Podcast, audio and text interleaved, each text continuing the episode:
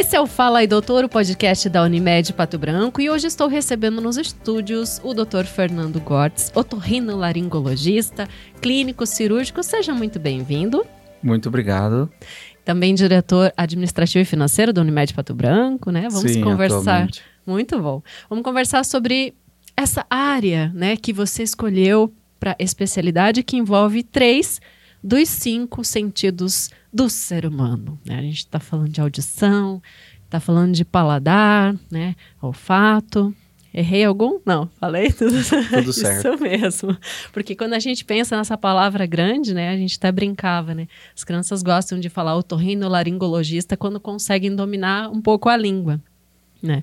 E eu gostaria de saber assim como que por essa questão dos órgãos sensoriais, mesmo que foi uma das coisas que te motivou assim para essa área da medicina? Eu sofria de dor de ouvido quando criança. Ah, Tive algumas otites. uhum. E aí eu, eu gostava do otorrino que me atendia. E aí fui perguntei como é que faz para para ser otorrino. Tem que fazer medicina primeiro. Mas eu escolhi a otorrinolaringologia antes da medicina. Olha que interessante, a maioria dos profissionais que que né, a gente chega aqui no podcast e fala, ah, eu durante a, eh, no fim ali, durante medicina, eu fui para um lado, eu pensava em fazer uma coisa, pensava em fazer outra. Você já tinha especialidade bem definida, desde menino. É, eu passei algumas durante a- o, o curso, de fato, algumas outras áreas despertaram interesse. Uhum. Mas a otorrinolaringologia, quando chega, chegou no quarto ano ali, na época de frequentar ambulatório, eu vi que era realmente isso que eu queria fazer. Que legal. E é interessante isso de se motivar por admirar um profissional, né? Sim. Alguém que te fez bem, que, que mudou ali desde a infância. Sim, desde a infância e depois, durante o curso, também fui atendido, porque tem algumas, algumas, algumas situações dentro da minha especialidade, né? Uhum. E diz que o médico ele é sempre mais solidário com o paciente daquilo que ele também já sofreu. Então, quando alguém vem com dor de ouvido no consultório, eu sempre valorizo, porque eu sei o que ele está sentindo. Nossa, e que, que interessante você falar isso, doutor. Então vamos falar de ouvido. Quais que são as particularidades desse órgão, né? No geral, a pessoa se incomoda, você tá com uma coceirinha, ou ai, tá tapado, não tô ouvindo direito, ou se de fato vem essa dor. Mas no dia a dia a pessoa não para para pensar, eu tenho um ouvido e ele representa X na minha vida, né? É, só quando não tá funcionando direito. É, o ouvido ele tem as situações mais comuns, do tipo cerúmen no ouvido, Uhum. o conduto auditivo externo, ele, em algumas pessoas, ele retém cerúmen com frequência, Uhum. que é algo bem da rotina do consultório da gente, né? Esses dias eu cheguei em casa e minha esposa perguntou como foi seu dia. Falei, olha, hoje acho que dá para chamar do dia da cera, porque eu passei a tarde removendo cerúmen, nem acreditei quando o outro paciente tinha essa mesma queixa. Acho que foram seis ou sete com o mesmo, olha só. mas é algo assim casual, né? Uhum. E aí, além disso, claro, aí tem as, as coisas que são mais interessantes, né, para que é perfuração de tímpano, perdas auditivas. Uhum. E aí o ouvido ele passa a ter desde a parte condutiva, porque o som ele bate no tímpano e faz vibrar junto com o tímpano os ossículos. O martelo, o bigorna, o estribo, que as crianças aprendem na escola que são os menores ossículos do corpo humano, de fato são. E Menores que os do pé, que já são bem pequenininhos. menores, bem menores. Aham. E aí, internamente, a gente tem a cóclea, que é o órgão sensitivo propriamente dito, coração da audição ou nervo auditivo, né? Então, aí a nossa pesquisa, a nossa jornada vai desde o meato acústico, a entradinha do ouvido, até a cóclea. Então, às vezes está bem óbvio o problema e por vezes ele não é tão aparente assim. E aí alguns exames são necessários para definição. A questão de audição, eu vejo que tem aqueles que perdem a audição ao longo da vida, tem aqueles que nascem sem ela. Vamos falar dos que Exatamente. nascem sem ela. O que, que acontece que a pessoa nasce surda, doutor? As causas são genéticas Uhum. ou uma causa não tão rara no Brasil, a infecção por citomegalovírus.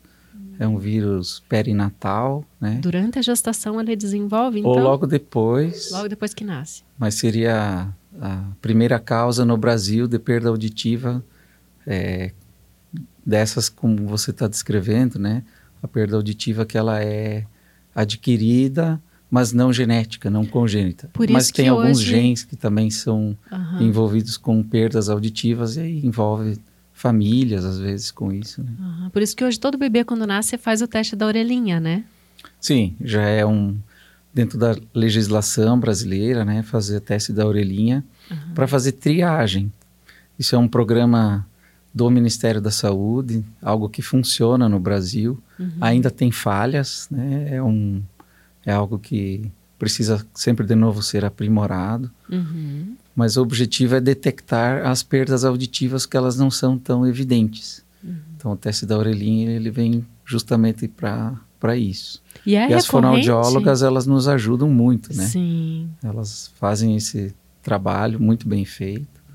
Não só na, as fonos acho que são importantes na sua área, não só nessa parte, como na própria parte ali de ronco, né? A pessoa pode fazer exercícios, né? Pra, Exatamente. pra- tanto para aprender a, a- a relaxar a garganta, né? Quanto para, enfim, fortalecer é o, pro- essa é o área, né? profissional não médico com, com o qual a otorrinolaringologia tem a maior interface, com certeza é a fonoaudiologia. Uhum. Que tem a fonoaudiologia tem a parte de fono, né, a parte de sons, trabalho de voz. Como eu estou um pouquinho rouco hoje, Uhum. né? Mas se isso fosse algo rotineiro, aí o trabalho da fono ela vai ao encontro disso. Ou a audiologia, que é a área da fonoaudiologia que se dedica à audição, fazer Legal. as audiometrias Uhum. e além das audiometrias convencionais, outros exames mais detalhados. É, e você tem uma coisa que incomoda quem escuta bem é ronco, né, doutor? Que é também uma área sua. Sim. É, quando que o ronco deve preocupar? Assim, Ronco muito alto. Uhum. Geralmente roncos muito altos significam que não é só ronco. Hum. Então, geralmente aí tem a apneia do sono envolvida. uhum, A apneia do sono, enquanto o ronco seria mais uma situação social, incomodar quem está dormindo junto, o, a apneia do sono já passa a ser um problema de saúde, com repercussões clínicas e consequências no longo prazo. Pois é, eu estava vendo que ah, pode dar aumento de pressão, né, arritmia cardíaca, pode levar até a diabetes, porque se a pessoa aumenta a questão, tem o problema da, da, da insulina que desenvolve, porque a pessoa normalmente se é associada à obesidade também, né, nesse caso. Então, A apneia do sono pode ocorrer com maior frequência em, em pessoas que estão com sobrepeso, uhum. mas existem pessoas que não têm sobrepeso e também têm apneia. Desde criancinha, na verdade, Então, né? aí nas crianças o problema principal é a hipertrofia adenomidaliana. Mais de 90% das crianças com apneia do sono, a causa ela é mais simples, Uhum, né? Quase sempre é a retirada de cirúrgica de adenoide amígdalas, uhum. que é algo bem rotineiro no nosso dia a dia. Ainda acontece muito Trata, hoje, assim, de sim. remover a amígdala. Sim. Aham. É algo bem frequente. É a cirurgia mais realizada em população pediátrica em todo o mundo. Ah, Né? A adenomidalectomia eh, representa mais de 50% das cirurgias em crianças, isso não só no Brasil, como em todo o mundo. Uhum. E para resolver, inclusive, dor- dores de garganta, né? Nesse isso, caso. aí as indicações vão ou devido à hipertrofia, causando, por exemplo, ronco e apneia do sono, Uhum. ou por número excessivo de infecções. Quando excede mais de cinco vezes, mais ou menos isso por ano, com necessidade de antibiótico. E muitas vezes a criança tem ambas situações. Quando aí a gente resolve dois problemas: as Uhum. infecções de repetição e o distúrbio respiratório do sono. E como que isso comunica com o ouvido? Assim, a questão da garganta, muitas infecções da garganta, em que medida que comunica com o ouvido? Ou normalmente não dá junto essas duas coisas? Devido ao adenoide, muito Ah, mais. aham. A adenoide é como se fosse a amígdala do nariz. Ela está na porção posterior do nariz, vamos dizer assim, onde o ar dá a volta atrás da, do sininho, Uhum. atrás e em cima das amígdalas, que é a região próxima às tubas auditivas. Quando engolimos, bocejamos, né, temos o, Por isso que a sai aquele sensação... barulhinho. Ah, né? Aquela Ou coisa quando a gente desce a, a serra numa viagem ou numa viagem de avião, Faz a pressão atmosférica altera a pressão sobre o tímpano e a tuba auditiva tem por função trazer novamente o ar para dentro desse espaço. A gente faz esse é, essa por meio daquela pressão que a gente faz no nariz é o, é o método mais convencional para gerar essa, essa função da tuba auditiva. Uhum. Mas a tuba auditiva ela é fechada, ela só abre por um segundinho quando a gente engole. Então, durante um dia, em 24 horas, é mais ou menos um minuto e meio que a tuba auditiva vai estar aberta. Então, ela abre e fecha. Então, sempre, Várias vezes sempre durante a, a, mastigação ali, quando eu engulo, ela faz esse movimento de abrir Exatamente. e fechar. Ah, e por exemplo, uma curiosidade, quem viaja muito de avião, né? Quem voa demais, que sempre está sofrendo nessa essa pressurização, né? Esse processo e, e, passa por esse momento ali do, né? Que, ai, trancou o ouvido, destrancou o ouvido. É, pode vir a ter mais frequentemente problemas nessa região? A princípio não. Não. A medicina aeroespacial que estuda esse essa área, ela é ligada inclusive à otorrinolaringologia. Hum Geralmente os setores da aeronáutica têm um médico com essa especialização, mas isso é mais sério em voos com, digamos, não voos comerciais como estamos acostumados. Uhum. Né, voos algum, particulares? Seria? Não voos para é, altitudes maiores ou, hum. ou voos com é, oscilações muito bruscas, né? Então Manobras e astronautas, Lá então. NASA, eles devem saber. Mas os pacientes não costumam ter esse problema. Uhum. Não existe estatisticamente um mais problemas auditivos em pessoas que voaram mais vezes Ou que desceram muito a serra para ir para a é, praia. Não. Algumas pessoas, mas não é tão comum, existe queixa disso no consultório. Uhum. Eu tenho problemas quando, te, quando preciso voar. Né? Uhum. Né? Então, aí a gente tem algumas orientações. O que, que você recomenda? desses casos assim? Trabalhar a tuba auditiva e olhar o nariz. Uhum. Porque pode haver, então, voltando lá no comecinho da, dessa parte da conversa, uhum. a adenoide na criança, ela está lá na próxima tuba auditiva e ela pode aí sim causar acúmulo de líquido atrás do tímpano. E aí gerar um, um problema auditivo. E isso dá dor de ouvido com certeza. Que é o problema auditivo número um em crianças. Uhum. Antes de coisas mais sérias, genéticas uhum. e assim por diante, é a perda condutiva por acúmulo de líquido atrás do tímpano. Uhum. Mas aí, por exemplo, retirando a adenoide, fazendo um, um procedimento simples de drenagem do, do tímpano, isso fica resolvido. Isso, esse acúmulo de líquido já é o que acontece quando você mergulha meio errado na piscina e entra água no nariz e às vezes nariz e ouvido e aquilo fica ali, não sai quando você sai e dá aquelas batidinhas. Não, aí o problema é do tímpano para fora. Ah, tá. Quando acontece isso, em geral, já havia um pouco de cerumen ou o conduto é um pouco estreito. Você vê uma pessoa pulando assim do lado da piscina para uhum. o, o, formato é do conduto auditivo não é incomum, né? Não. Os condutos auditivos têm anatomias bem diversas. Ah. E algumas pessoas têm o meato porque ele não é reto, ele tem uma curvatura. Uhum. Já é estratégico para proteção, né? Mas o conduto auditivo com curvaturas maiores, ele tem maior possibilidade de retenção de água uhum. entre o conduto e o tímpano. Mas daí é um problema do tímpano para fora e não do tímpano para dentro, uhum. que é o que estávamos falando antes. Sim, e o normal é que não fique água ali, né? O corpo também não, não produz água ali, ele trabalha sequinho. E precisa estar seco, porque uhum. essa. No verão a gente vê otites externas, que é o, o caso que eu tinha lá na minha infância. Isso é por desequilíbrio da flora da pele, do conduto auditivo. Né? Então é um desequilíbrio por água. Ele é causado por.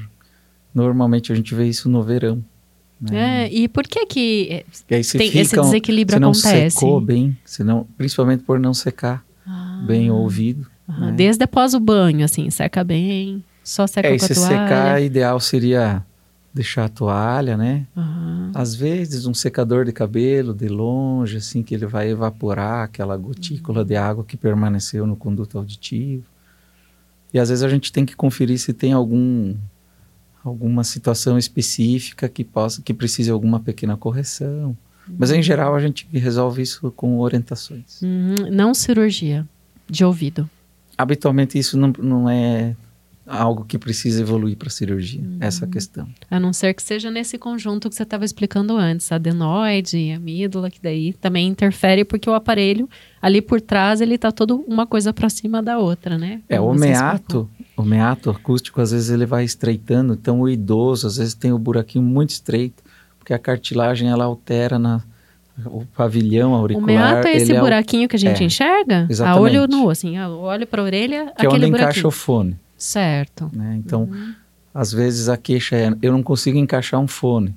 Uhum. A gente vai olhar o, o meato, ele é muito estreitinho. Uhum. Ou eu não consigo adaptar um aparelho auditivo. A fonoaudióloga tem alguma questão ali de não conseguir adaptar a prótese auditiva no idoso. Uhum. E aí tem, existe para isso sim uma cirurgia meatoplastia, uma cirurgia para melhorar então a abertura do deixar o, o meato mais largo, mais aberto. Mas não é muito comum, né? Não é, não é tão uma cirurgia frequente. de alta frequência. Uhum. Né? A natação ou qual exercício que é, ajuda nesse, no geral, assim, desse trato? Que eu sei que você gosta de nadar, né? Você Sim. contou isso pra, isso pra gente, gosta de praia, gosta de nadar. E tem, assim, alguns exercícios que auxiliam, assim, no geral, na otorrinolaringologia, assim, para um paciente que tem um perfil meio sensível, o que, que é bom fazer? Na verdade, é, vai muito do treino de respiração. Uhum. Então, acho que o segredo está em aprender a nadar cedo. Ah, você aprendeu com que idade? Eu, minha mãe me levou para a escolinha de natação quando eu acho que eu tinha uns 7, 8 anos. Uhum. Então, isso acho que faz toda a diferença. Pessoas que não nadaram desde cedo têm mais essa dificuldade em... Parece que afoga, entra água no nariz. E quem aprendeu cedo, de alguma forma, isso tem já é, já é, o cérebro já está acostumado com isso. E né? saber trancar bem, tipo, saber mergulhar é importante, né? Tipo, para manter a saúde também do corpo, né? Tipo, ficar entrando água no nariz, no ouvido toda hora não é legal, né?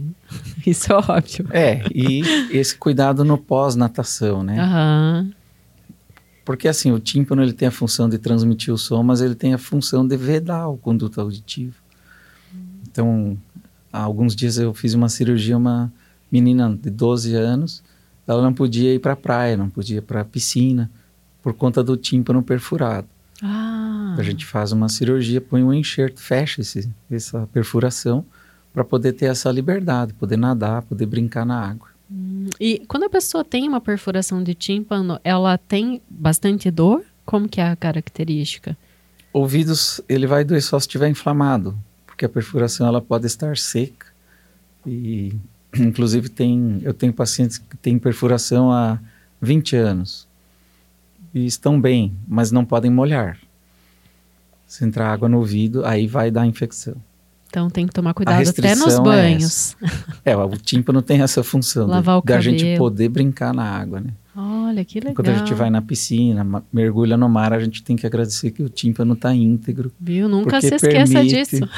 permite essa liberdade. Que interessante, doutor. E essa coisa de o som muito alto vai furar teu tímpano? Como é que isso acontece? Não fura. Ah, tá. Vamos explicar então. A perfuração ela vem por infecções hum. ou algumas situações de trauma, né? Bater, fazer pessoal fala do cotonete. Então, uhum. o cotonete, o, ele machuca o tímpano, ou todas as vezes que eu vi o cotonete machucar o tímpano, a descrição foi: eu estava fazendo alguma limpeza e alguém entrou nesse momento no banheiro, abriu Me a porta assusta. e bateu no meu braço. Ah. Aí faz a, faz a lesão. E ele perfura fácil? Mas a lesão, assim, que auto-infligida, ela é quase impossível, porque você tem que quase chegar na outra parte do, do cotonete. O conduto tem 3 centímetros. Da entrada ah. até o tímpano não é uma distância tão próxima. Né? Isso que eu ia perguntar, anatomicamente, onde que ele está localizado? Então é um pouquinho para dentro. Dá 3 né? centímetros. Uhum.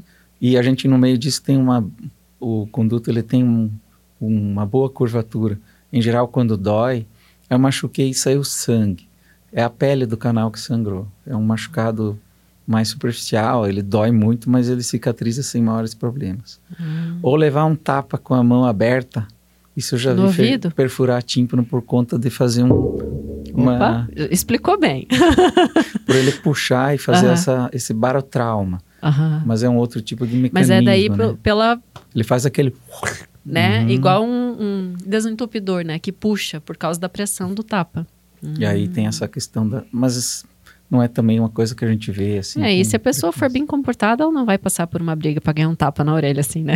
Brincadeira. O ruído, ele machuca a cóclea. Ah, então vamos falar dela. Ele não machuca o tímpano. Uhum. O tímpano, na verdade, tem então os três ossinhos, ele tem dois pequenos músculos que travam, que tem a função de proteger uh, excesso de sons. Uhum. Mas o ruído que mais machuca a audição é o ruído crônico. Então, assim, aquela pessoa que vai sempre na balada, vai para casa com aquele pi, aquele aquela sensação, não tem quem não não saiba que sensação é essa, né? Você foi no baile, foi na balada, tá bem alta a música ali do show e tal. Você sai de lá, o que que acontece com o corpo? Existe um sofrimento do nervo auditivo. Essa essa situação em que houve esse barulho, ele permaneceu Às vezes por fica algumas até um horas. pi, né? Um, Isso, então um houve, houve uma pequena, é, um estresse oxidativo lá dentro da cóclea. Se isso é ocasional, normalmente não causa danos permanentes. Mas essa, essa exposição frequente, recorrente, por muitas horas, aí vale a regra da quantidade e da intensidade.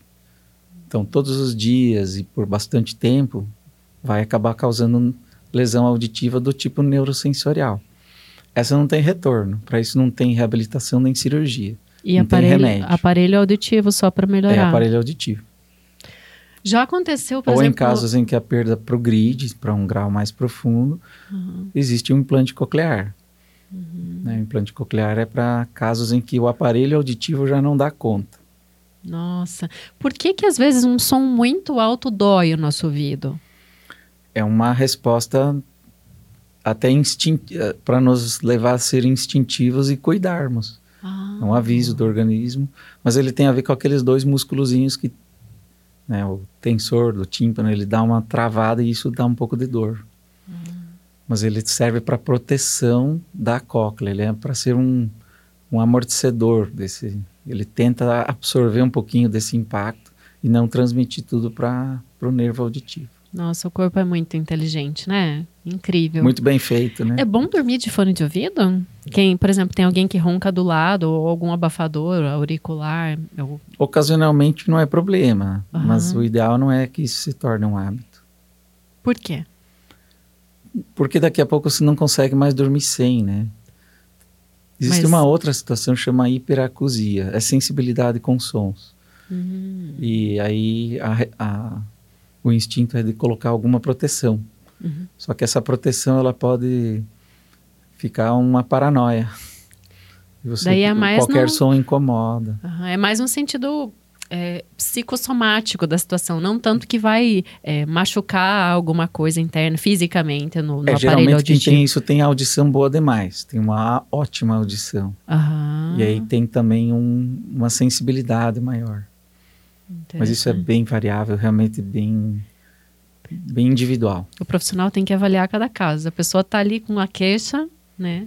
Pontualmente, E às vezes o que é importante para um, o outro não dá a mínima importância, né?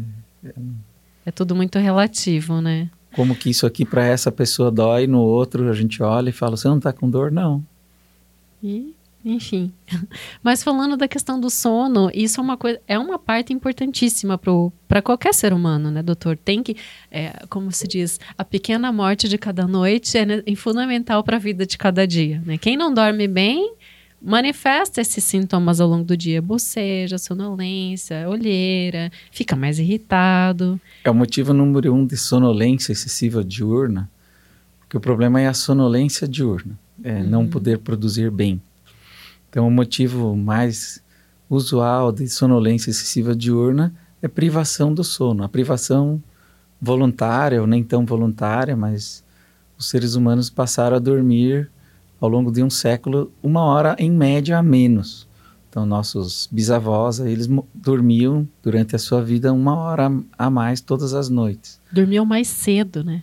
Porque sempre não se tinha acordou luz, cedo. né? Não Aham. tinha esse estímulo de celular, de televisão. A luz era aquela luz amarelinha, fraquinha. A gente ia ler o livro lá na casa da avó e já dava sono. É. Uhum. É um tipo de luz que ajuda, né? A luz amarela é uma luz que ajuda no sono. A luz azul, que é a luz do celular, a luz do dia, ela informa o nosso cérebro que temos que estar ativos porque é dia. Ajuda Por isso a colocar. a dificuldade, às vezes, de olhar o celular, desligar Isso e que eu ia falar. dormir. Se ajuda a colocar no modo noturno o celular? Dimi- minimiza um pouco o Ajuda. azul, né? Uhum. Ameniza o problema, né? Uhum. E além da, da luz amarela, o que mais de dicas que dá para dar nesse processo, assim, para a pessoa ter uma boa noite de sono, respirar bem, acho que é fundamental, né? Alimentação é importante, uma alimentação mais pesada à noite, ela sempre vai. Quem nunca teve comer um churrasco, ou comer uma, um, um jantar mais pesadinho. Ou bebeu demais, E, é, bebeu o vinho errado. na- durante a noite acorda, não dorme muito bem, no outro dia você não está restaurado, né? Aham. Então a alimentação ela anda junto também. Inclusive, quando a pessoa come pesado à noite, ela tende até a roncar naquela noite, né? Por que que isso acontece? Porque aumenta o relaxamento. A gente relaxa a musculatura da- como um todo, mas a musculatura da via aérea. A gente tem um canal mole que vai do, do nariz, da garganta até a entrada da laringe, que é composto por tecidos moles. E esses tecidos eh, são envoltos por uma musculatura que precisa segurar a passagem do ar aberta. Isso com a gente inconsciente. E aí, se existe um maior eh, nível do relaxamento, isso não é só causado por alimentação excessiva noturna. Uhum. Estar excessivamente cansado por uma viagem extenuante, por exemplo, também. Ah, na primeira metade da noite ele roncou. Depois de uma viagem longa, né? Aham. que estava exausto. Então acontece um super relaxamento nesse primeiro primeira metade da noite, geralmente é assim. E aí que ajuda a mudar de posição, né? Porque daí muda a, a forma, a compressão que está é, aí a acontecendo ali. questão da posição tem a ver com a língua. Quando a gente está Ah. deitado de barriga para cima, o motivo do porque aí pelo pela estrutura da língua se colocar na via aérea.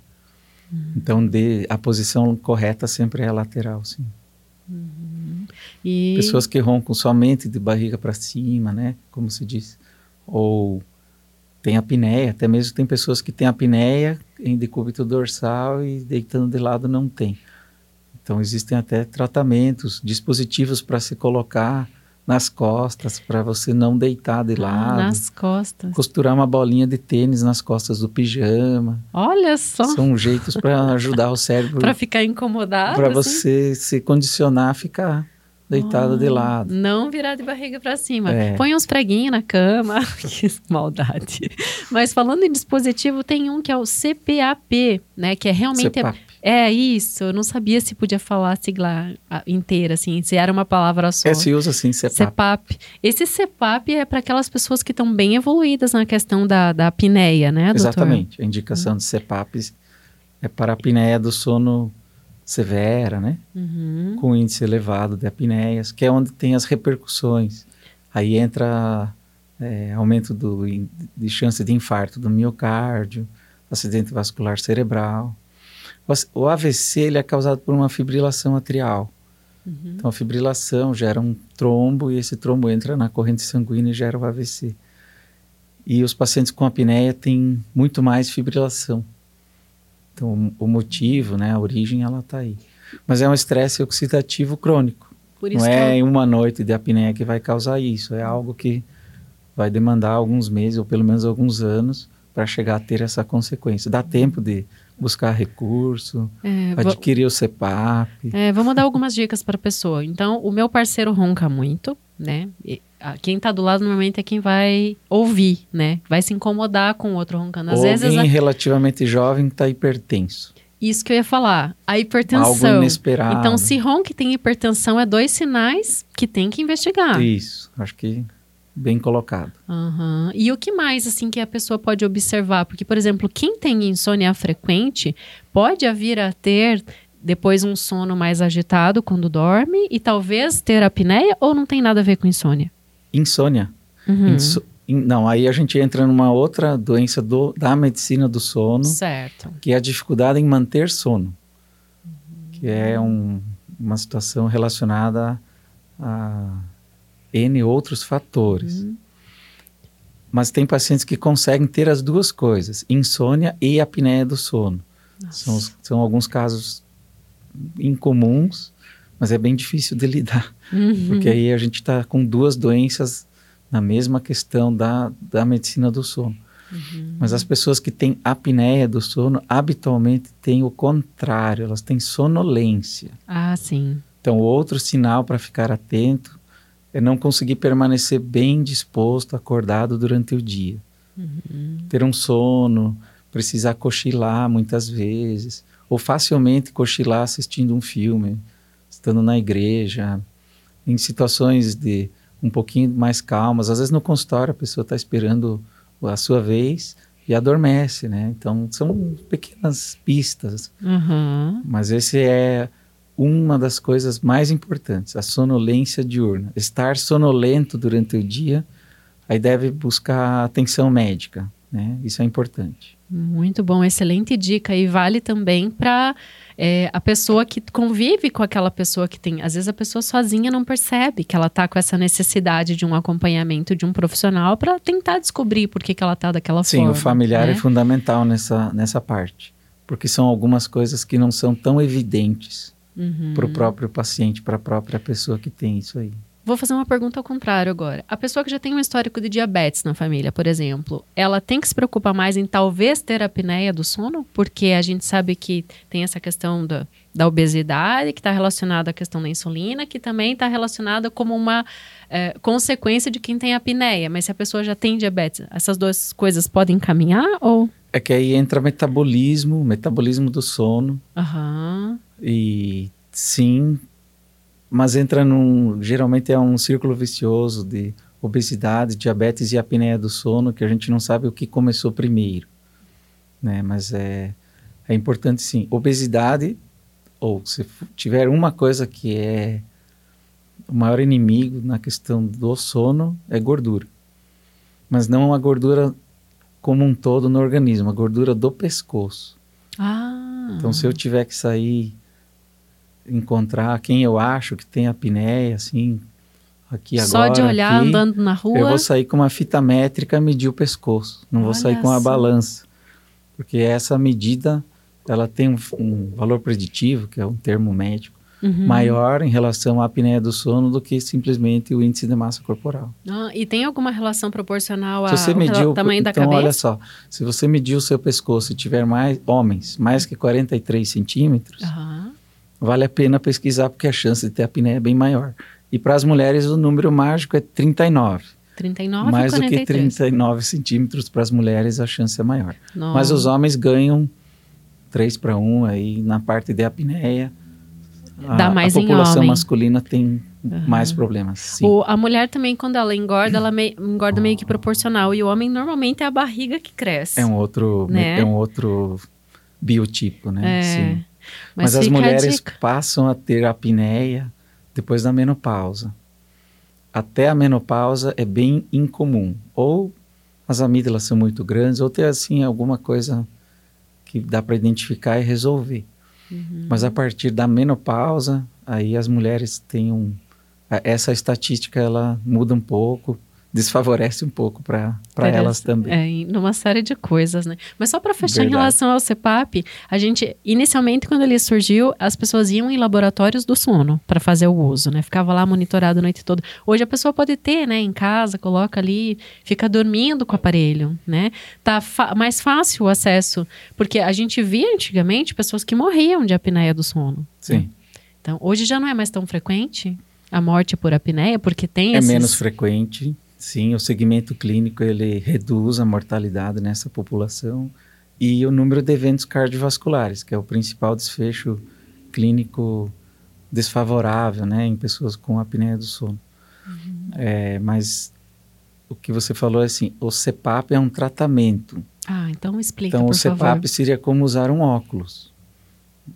Ele não é um método para diagnóstico. Uhum. Então, você vai passar a dormir com o CPAP toda noite é para uso do sono. E daí depois e leva para o médico. No, o que a gente faz lá no laboratório é o exame. Ah, tá. Né? Ah. O exame, ele, que é a polissonografia, ela, ela ah, é para se fazer o diagnóstico do problema Uhum. e indicar se é cirurgia. Existe um outro método também, que é com o aparelho intraoral. Os dentistas fazem moldes que avançam a mandíbula. Em alguns casos podem se beneficiar para casos, por exemplo, de apneia até um grau leve e moderado, não precisa ser CPAP, porque pessoas jovens não gostam muito e, e é realmente um- uma situação um pouquinho difícil de... Explica tolerar como que é CPAP. esse dispositivo pra gente. Ele avança a mandíbula, chama-se aparelho de avançamento mandibular. Então é tipo de uma placa, né? Como os dentistas têm toda essa esse conhecimento, né, da arcada dentária e a prática de confeccionar bem esses moldes, então é eles que fazem. A gente encaminha para o odontólogo, né, realizar esse, essa adaptação. Então cabe ao médico a seleção. Quem vai para a cirurgia, quem vai para para esse aparelho. Às vezes é cirurgia ortognática, né? Tem aquelas cirurgias esqueléticas faciais. Alguns casos vão bem para isso também. O paciente não é obeso, é jovem, tem uma mandíbula com uma, uma micrognatia, né? Uhum. E não vai usar CPAP a partir dos seus 25 anos até os 100. então faz uma ortognática. Para alguns casos vai bem. Também não tem, tem. Tem algumas coisas que elas precisam ser, às vezes a gente tem que corrigir no consultório. Um paciente obeso e está usando uma, uma placa como essa. E não está resolvendo, ele precisa usar assim um CPAP. Então a questão é, é que a seleção ela precisa ser bem feita. E tem que adquirir o aparelho e usar toda noite certinho. Porque daí Sim. depois, nas visitas periódicas ao especialista, ele leva e você avalia o, o- É, em relação ao os CPAP, resultados, a gente tem né? Que ficam ajuda- registrados. Exatamente. Mas aí a gente tem a ajuda das fisioterapeutas. Ah, Porque aí é o profissional que costuma saber lidar bem com aparelhos que têm a ver com respiração, método invasivo de respiração. entendi. Até no pós-Covid, o CPAP foi, para algumas pessoas, foi uma, após sair da UTI, foi indicado. Hum, Mas aí esse acompanhamento, ele tem hoje a possibilidade de ser feito é, remoto. Né? Ele tem um registro que fica na nuvem, e aí é um Big Brother, né? Você sabe se o paciente está usando, não está, quantas horas está usando. nossa, que mundo Dá para estamos. olhar e... é. Alguns não gostam. É, você acordou tal hora. Fui assaltar a geladeira. Brincadeira. Não, mas é, descobre tudo, né? Acompanha todo o Mas percurso às do vezes a sono pessoa da abandona, pessoa. cansa, enjoa, não Uhum. quero mais usar, e tá ali duas, três semanas sem uso. Uhum. Aí cabe um contato, né? O que está acontecendo? Vamos, vamos se motivar, se cuidar. né? Interessante. Assim. O bom é que hoje tem muita tecnologia, muita oportunidade da pessoa. É Assim, se ela tem algum distúrbio, algum problema, ela tem um acompanhamento de diversos profissionais para ter uma vida saudável, né, doutor? Ah, sim. E, a- e hoje tem. A gente não está mais num tempo em que não tem acesso, né? Tem médicos, médicos especialistas, os não médicos também, fono físico que ajudam a gente. Uhum. Tem os exercícios que você mencionou no- anteriormente, né? Sim. Para situações de ronco, Uhum. É, e pode, às vezes, ser o caso de uma fonoaudióloga treinar a pessoa a fazer alguns exercícios para melhorar o tônus muscular. Geralmente isso tem que andar junto das com outras coisas. vocais. É, não é das cordas vocais. A fono para voz é, aí é outros, Ah. outro método, outros exercícios. Aham. É exercícios da língua, da bochecha, do palato, céu da boca e da própria garganta, né? Muito bom, doutor Fernando. Quero te fazer uma última pergunta aqui para a gente fechar o nosso episódio. Idade e perda auditiva são proporcionais? Ou seja, a pessoa que lá com seus 80, 90 vai escutar menos? Ou isso não é regra? Sim, isso é regra. Se todos chegássemos aos 120 anos, chegaríamos quase todos com problemas auditivos. Como não dá tempo de chegar lá para muitas pessoas, então alguns vão chegar a seus 80 com melhor audição. Mas a tendência é haver um declínio. E por que É. que isso acontece? Um- por uma, uma razão, às vezes até ainda desconhecida, a parte interna da cóclea ela seria ainda a fronteira, né, a última fronteira da otologia. Você falou da otorrinolaringologia. Uhum. Daqui a um tempo talvez vai ter a otologia, a rinologia. Em grandes centros né? já é assim. Aham. Os otorrinos se dedicam ou somente ao ouvido ou, ou mais o nariz, mas é, é uma tendência.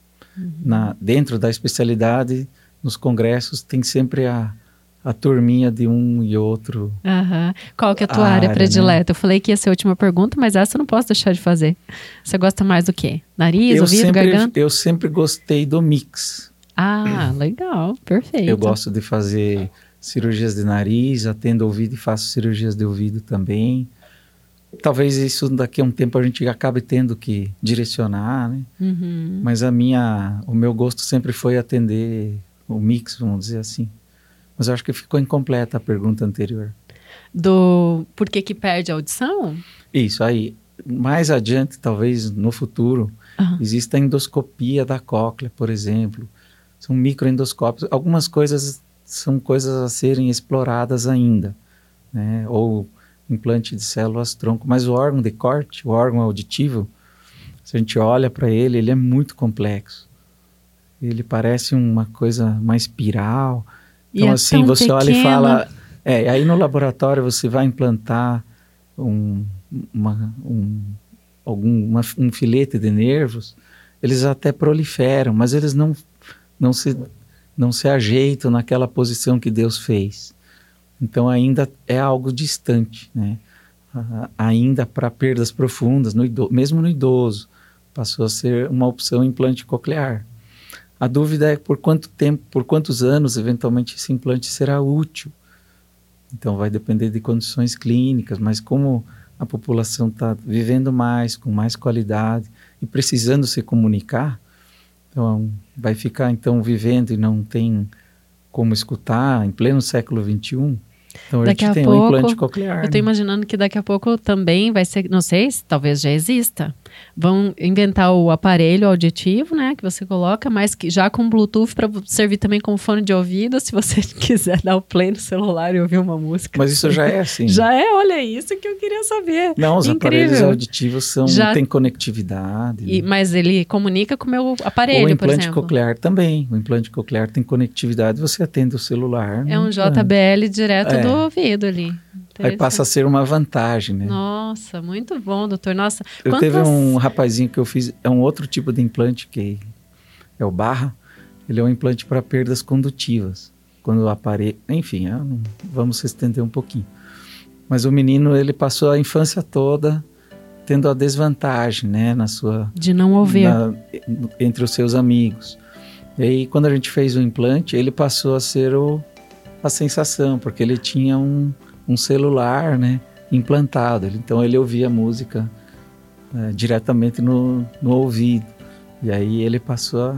Isso contou como vantagem para ele. Uau! Mas a tecnologia ajudou muito nesse, nesse caso, desse rapazinho, porque tem soluções auditivas né, para todas. Hoje em dia dá para dizer que para todas as ocasiões, para todas as situações de problemas auditivos, a gente tem solução fecha o tímpano com cirurgia, põe uma prótese para fazer um substituir um estribo que calcificou e está dando autoesclerose, faz um implante coclear quando o aparelho auditivo não dá conta, o próprio prótese auditiva, né, o aparelho auditivo que a fonoaudióloga é, adapta, melhorou muito, né, melhorou demais tanto o design, a estética, uhum. que a necessidade do brasileiro é estética.